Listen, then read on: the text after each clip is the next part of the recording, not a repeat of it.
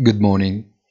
In a week uh, when new indications on the trend of European inflation will be available only at the end, a significant input is expected on Tuesday by the speech of Andrea Enria, chair of the supervisory board of the ECB.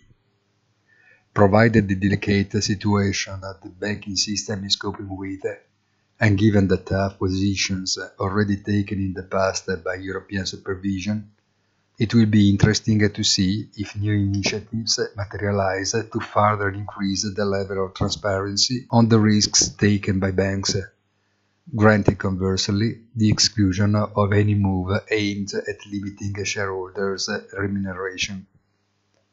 This could be a welcome injection of confidence despite the risks involved. Have a nice day and please visit our site easy-finance.it.